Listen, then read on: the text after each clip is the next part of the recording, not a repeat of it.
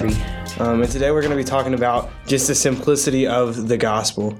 Um, so this podcast that we're starting is called Two or More, and it's just me and and Landry just getting together and just talking about scripture and just um, what it means to us and just the, the taboo subject subjects within the church that so many people just overcomplicate or just absolutely just create by themselves without relating it back to scripture at all. And today we're going to talk about just the gospel and um, and how people corrupt that and just the true simplicity that it is. Um, we're going to be talking about um, Colossians 2, um, 1 through 15 today. Um, so let's go ahead and read that. Um, then we can go through it.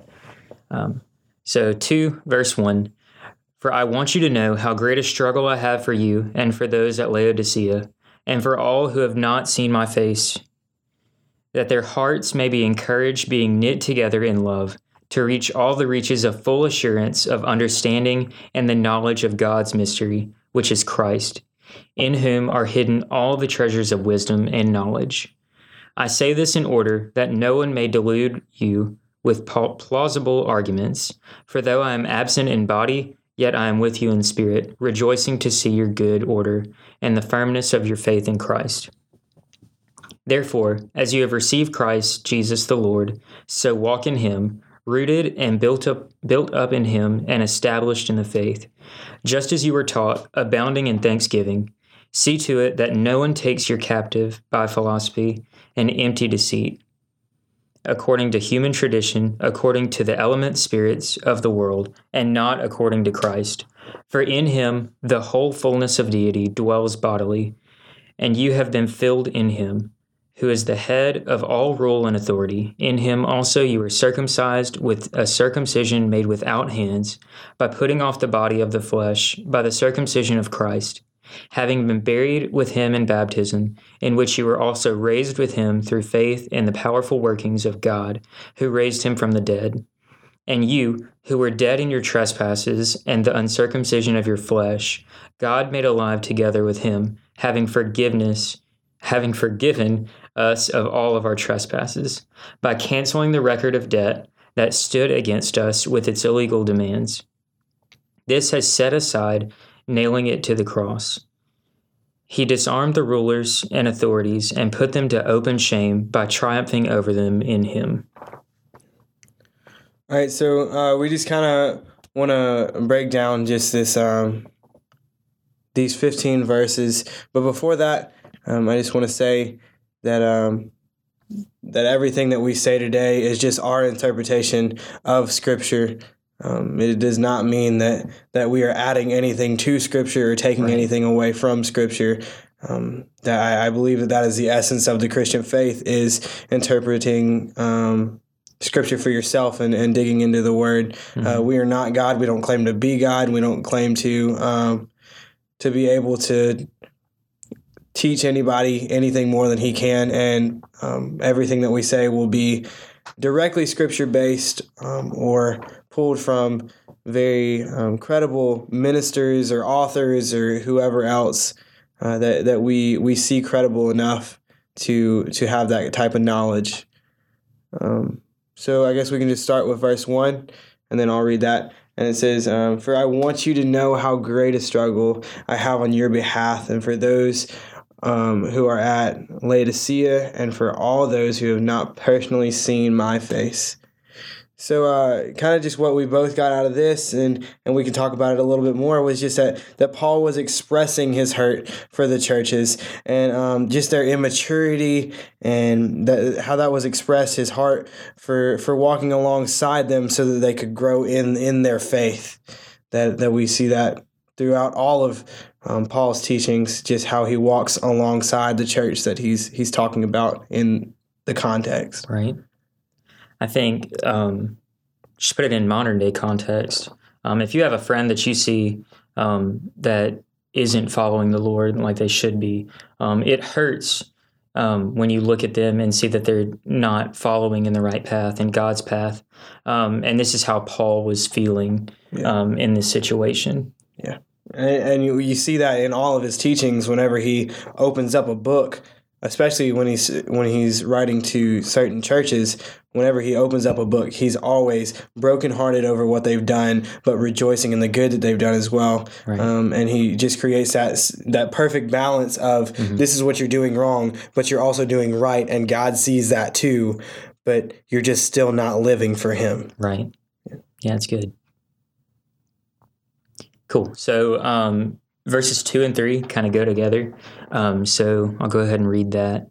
Um, that their hearts may be encouraged, being knit together in love, to reach all the riches of full assurance of understanding and the knowledge of God's mystery, which is Christ, in whom are all things hidden, all the treasures of wisdom and knowledge. Um, so this mystery that he's talking about, um, the the knowledge of God's mystery is Christ. Um, so this is just just the gospel of um, that that Christ came down to die for us and to give us salvation um, for for all who seek the heart of God, um, not not just the ones who um, just the the chosen few um, that some might think, but it's it's for everyone. Um, it's just our job to put ourselves out there and to accept it. Yeah, and just kind of what what else this this says is just that we can seek full assurance of our salvation as long as we seek it correctly. And there are so many Christians today, and um, we'll, we'll talk about a tier system um, of of how we can almost delegate things within the Bible and where they go. Um, but but people focus on these tier three issues, which are just the issues in the Bible that just absolutely make or issues outside of the Bible that man has made part of the Christian faith and it's just not valid. And we, we see so many people these days trying to find their assurance of salvation within those tier three issues when it's not there at all. It's purely in Christ and it's purely in scripture and you just have to to seek it out and find it because he's willing to give it to you. You just have to be able to be able and willing to go get it. Right.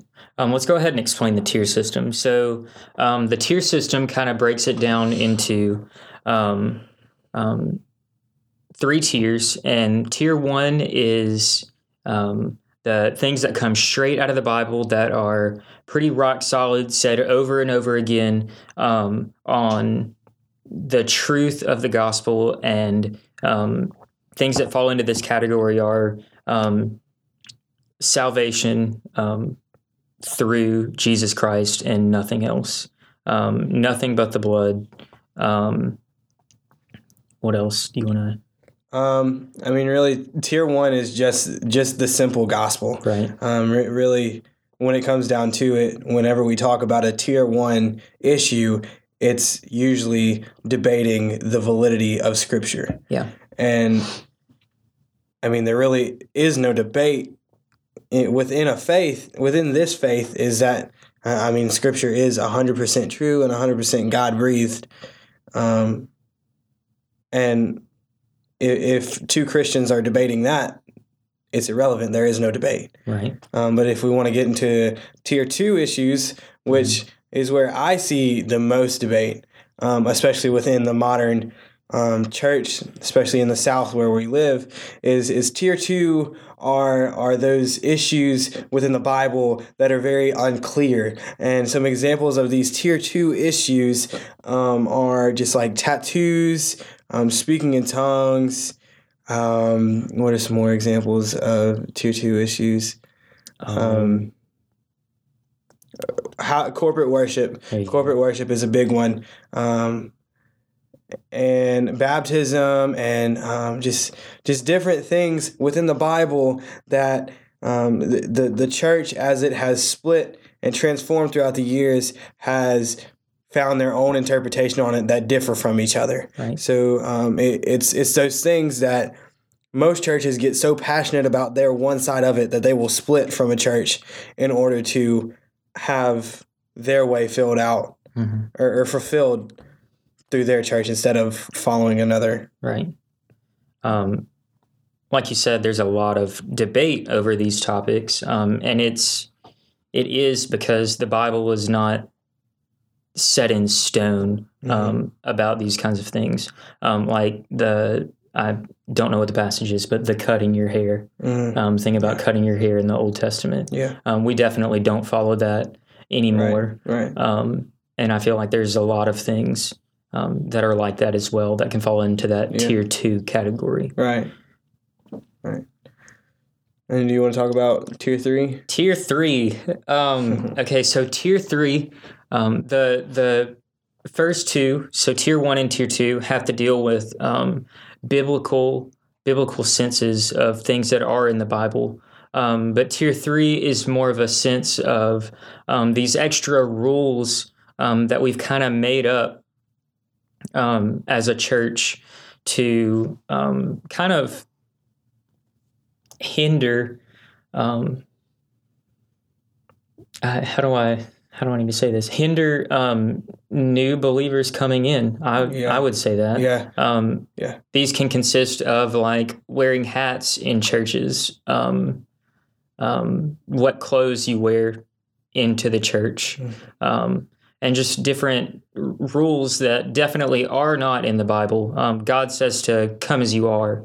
Um, and these definitely totally go against um, um, the Bible's teachings, um, and it more comes from our human standpoint of putting us as Christians on a pedestal Right. um, right. and trying to set ourselves apart from other people to make us look better than others, um, and that is a very dark place to be, Yeah. um, especially for the church Yeah. which is just ridiculous. Mhm. And tier three is basically the traditions within the church that we have made up, you know, that we that we have, you know, decided is a part of scripture that somehow, somewhere, someday someone found some verse in the Bible that they decided, okay, this means no hats in church.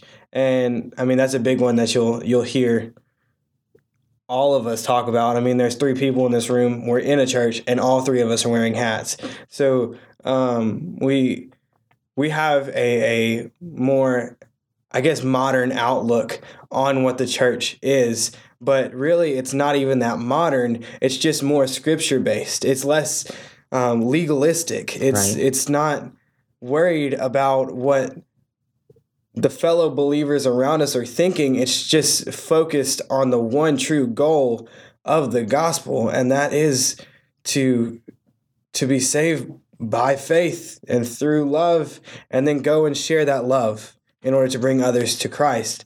And too often these days, we see people within the church, especially growing up in a Southern Baptist community, where like legalism just seems to take over the gospel. That um, there are people within the church that that will completely cloud over the gospel when talking to a non-believer if they don't reach their standard Yeah. of what a person should look like. Right. And that is not at all what Jesus teaches throughout any of his teaching. hmm Yeah, it's good. That's really good. Yeah. So I guess we can just get back into to verse four. So um, I'll read that. Uh, I say this so that no one will delude you um, with persuasive argument. So we'll get we'll read verse three just for a little bit more background, or verse two and three. Um, that their heart may be encouraged, having been knit together in love, and attaining all the wealth that comes from the full assurance of understanding, resulting in a true knowledge of God's mystery, that is Christ Himself, in whom all hidden are are, in whom all hidden all the tre- Wait, I'm sorry. In whom are hidden all the treasures of wisdom and knowledge. I say this that no one will delude you with with any persuasive argument, and I believe that just goes right along with what we were just talking about with tier three issues, and in particular in the Church of Colossae. Colossae, um, when Paul was writing this, this was the issue that the Church of Colossae was having was um, diluting the gospel Right. and creating that that legalistic view of Christ, which we'll get into a whole lot more next week on the next podcast. But for for now, let's just focus on on, on just that statement of background, just that the Church of Colossae was a church rampant with legalism at the time that Paul was writing and addressing, saying, Look, this is what you're doing. And this is not what God called us to do. This is not what I taught you to do when I was there preaching the gospel to you.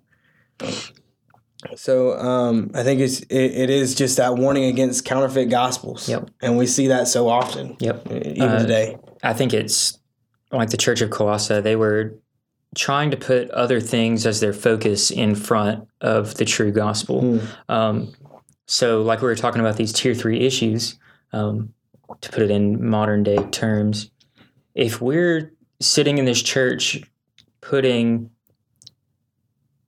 what other people are wearing into the church before sharing the gospel th- with them, Right. what are we doing? Exactly. If we if a guy steps foot in the church wearing a hat, wearing ripped up jeans, wearing a tank top, um, tattoo sleeves all the way down, um, and we look at him with a look of disgust and think, "Oh my goodness, what is he doing in this church? Mhm. What is that?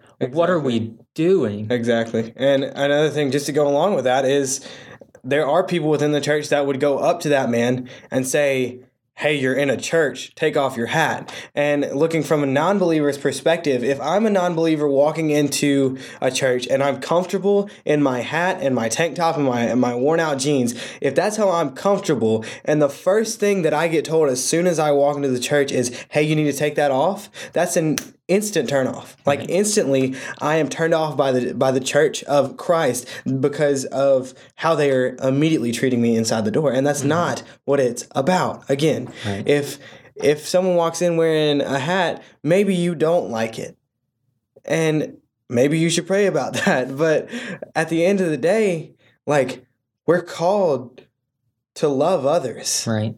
for who they are. And going back to the hat, yes, I totally understand that there is a level of reverence that you should have for God, especially, I mean, you're in the house of God. Yeah. Um, but for non believers, they don't know that. Yeah. They don't understand it. They don't even know Jesus. Yeah, Why? Exactly. Why point it out to them? Even like you're not going to explain. We have a level of reverence in here. You cannot wear that hat. That you don't even say that. You go take off that hat. You don't need to be wearing that hat. Yeah. And what? What is that? What? Yeah. What are we doing? Where that has become our focus Yeah. instead of sharing the gospel. Let's go ahead and go to verse 5 because we can also um, add on to that. So, verse 5 says, um, For though I am absent in body, yet I am with you in spirit, rejoicing to see your good order and the firmness of your faith in Christ.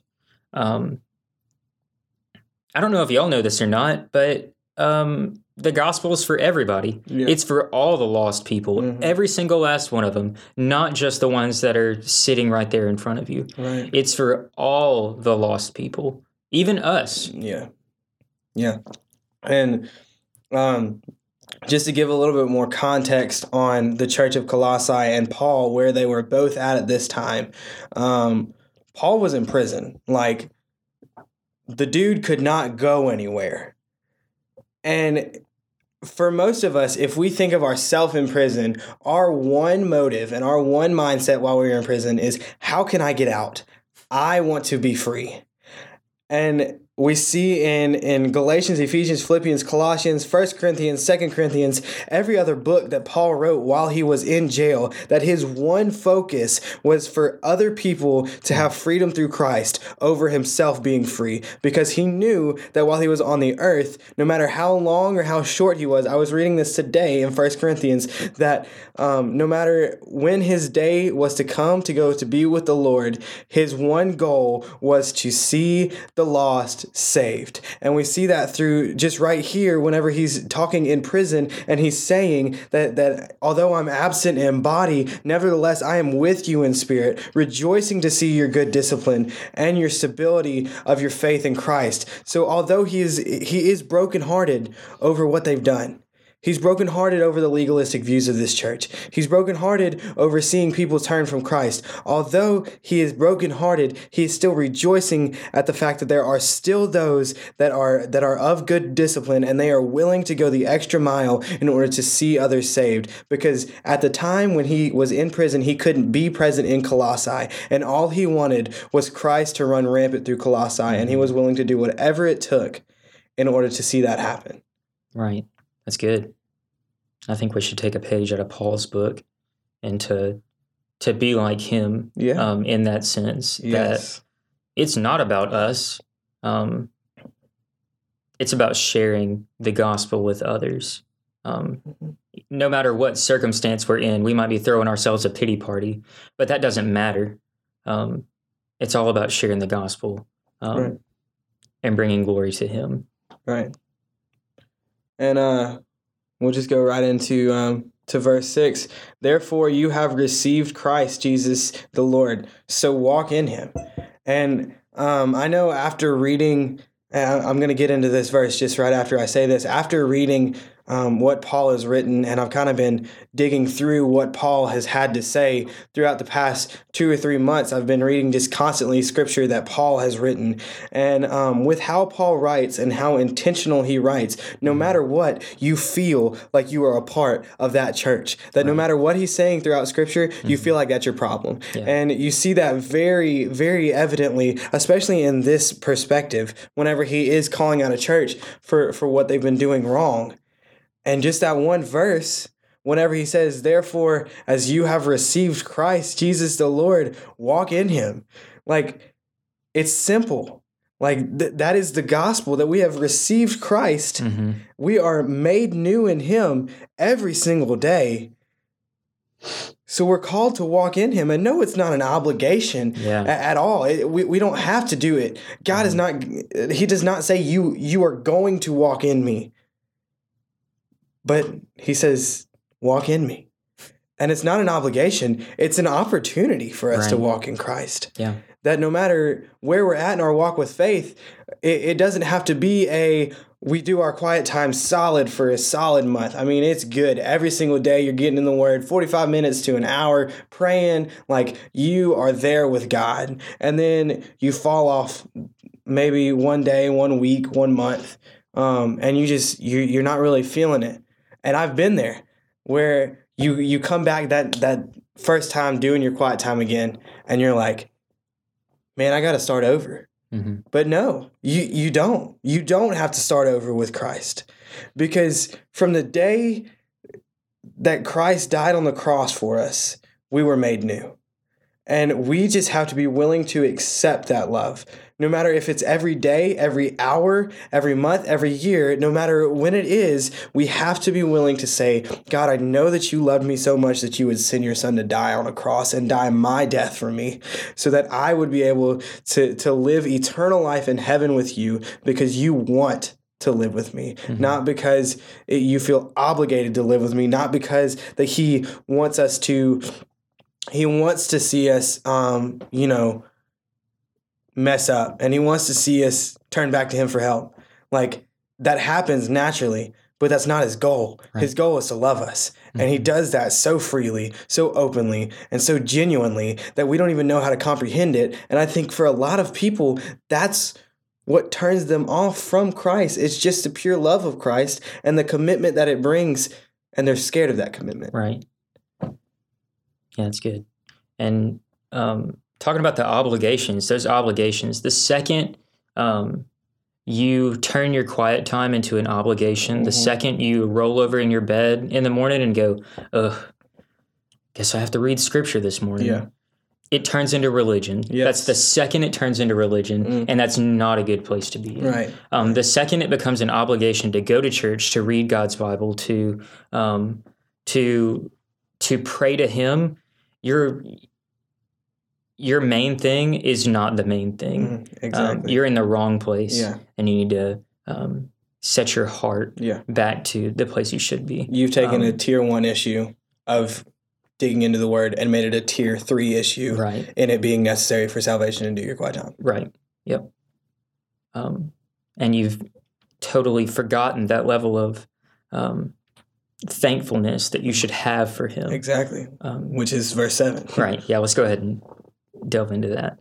Um, going to read a little bit of verse six. So, so walk in Him, rooted and built up in Him, and established in the faith, just as you were taught, abounding in thanksgiving.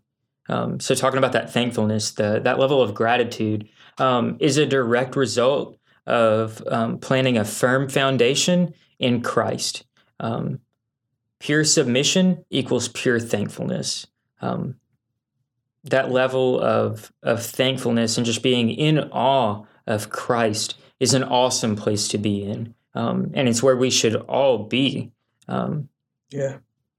Uh, I know just even today, um, I was, I work at a trampoline park and I was um, sitting in the concession stand reading a book. Um, and it was actually a book that, that Landry let me read, How's Your Soul by Judah Smith. If you haven't read it, go read it. It's an awesome book. Um, but he talks about that, and that's what that's what he was talking about today. Um, it's about about probably two thirds of the way through the book where he starts to talk about Paul and his journey. Um, and he talks about how Paul lived a surrendered life. And a life worth living is a surrendered life. Yeah. That Paul woke up every morning. And no matter what the day was to, to bring him, he was going to live it for Christ. He was willing to do whatever it took, whoever he needed to go reach that day, no matter how much punishment or how much persecution or how much pain or how much of anything that he had to endure that day. If God gave him a mission, he was going to go do that mission.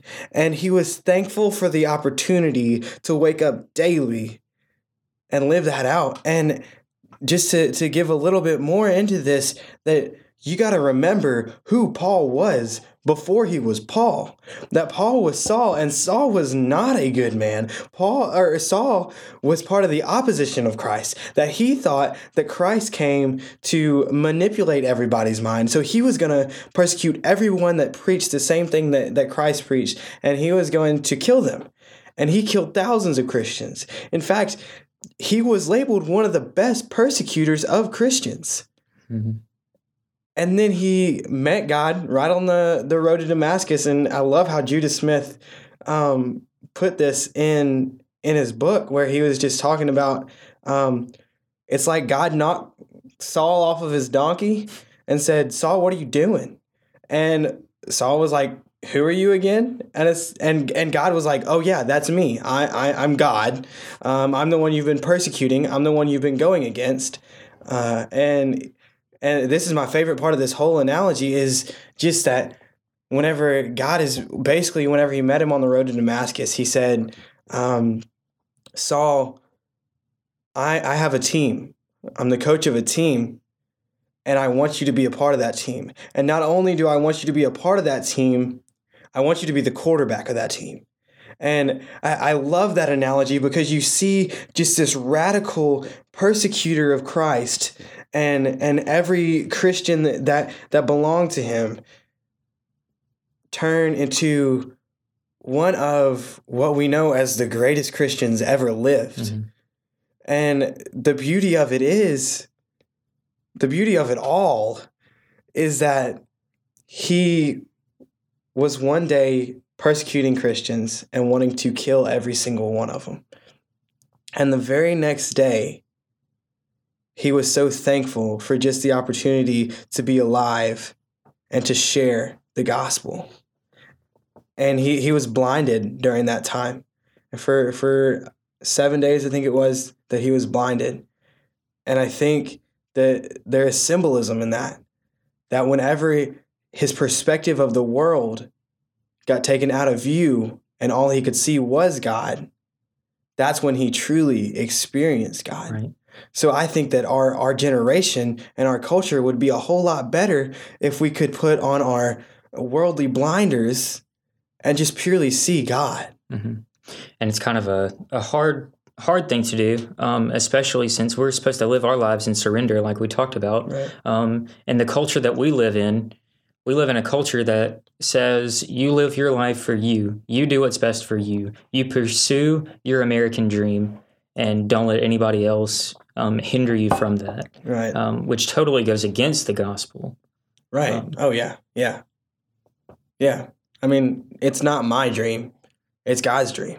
Right. And that's what my, my youth pastor, um, he he always tells us, uh, like, it's not us on the pedestal. Like as Christians, we have chosen to take ourselves off the pedestal. hmm So there's no reason to get caught up in the good works that we can do to quote unquote find salvation because that, that's not where it fa- where it's found. Once we take ourselves off that pedestal and place God on the pedestal where he belongs, that's where we'll find salvation. Right. That's when, where we will find submission. That's where we'll find thankfulness. Whenever we die to ourselves, which uh, we'll talk about in just a second, whenever we die to ourselves and become alive in Christ, and we live out His will, not our will. Right. That's good. Go ahead with verse 8. Okay, verse 8. Um, See to it that no one takes you captive through philosophy and empty deception, according to the traditions of men, according to the elementary principles of the world, rather than according to Christ. And this is exactly what we've been talking about about these false teachings um, through way of traditions of the past church. And we see these traditions still active within the church today Mhm. that you can walk down any church hallway and find these people that are searching for their assurance and salvation in how many Sundays they're at church during a year, Right. or how many extra services, or how many times they can serve in the nursery, Mhm. or how many ministries they can get plugged to into. Mhm. All great things. Like I'm not trying to say that that's a bad thing, but at the end of the day, you shouldn't be searching for salvation in your works. Faith without faith without works is dead, but in the same way, works without faith is also dead. Exactly. Um, and I feel like that's a, a place that a lot of modern day Christians are kind of stuck in. Mhm.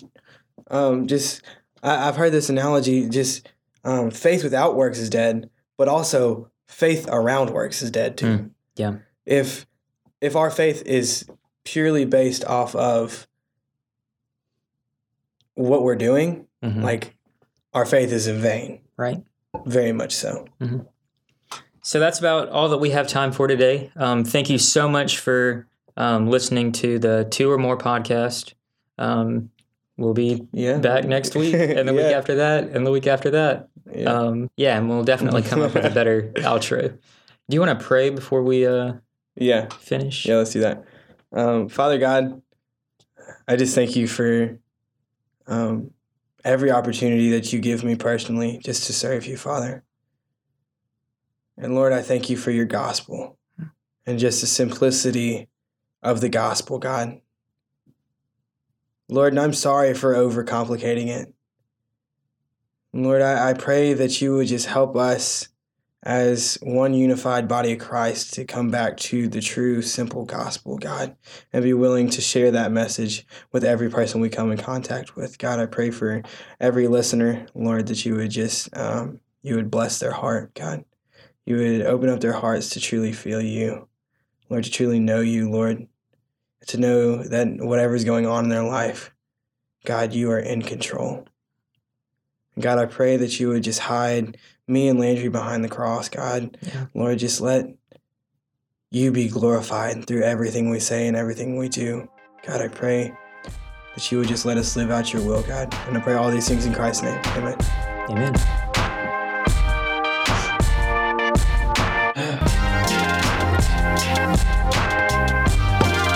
All right, let's do part two.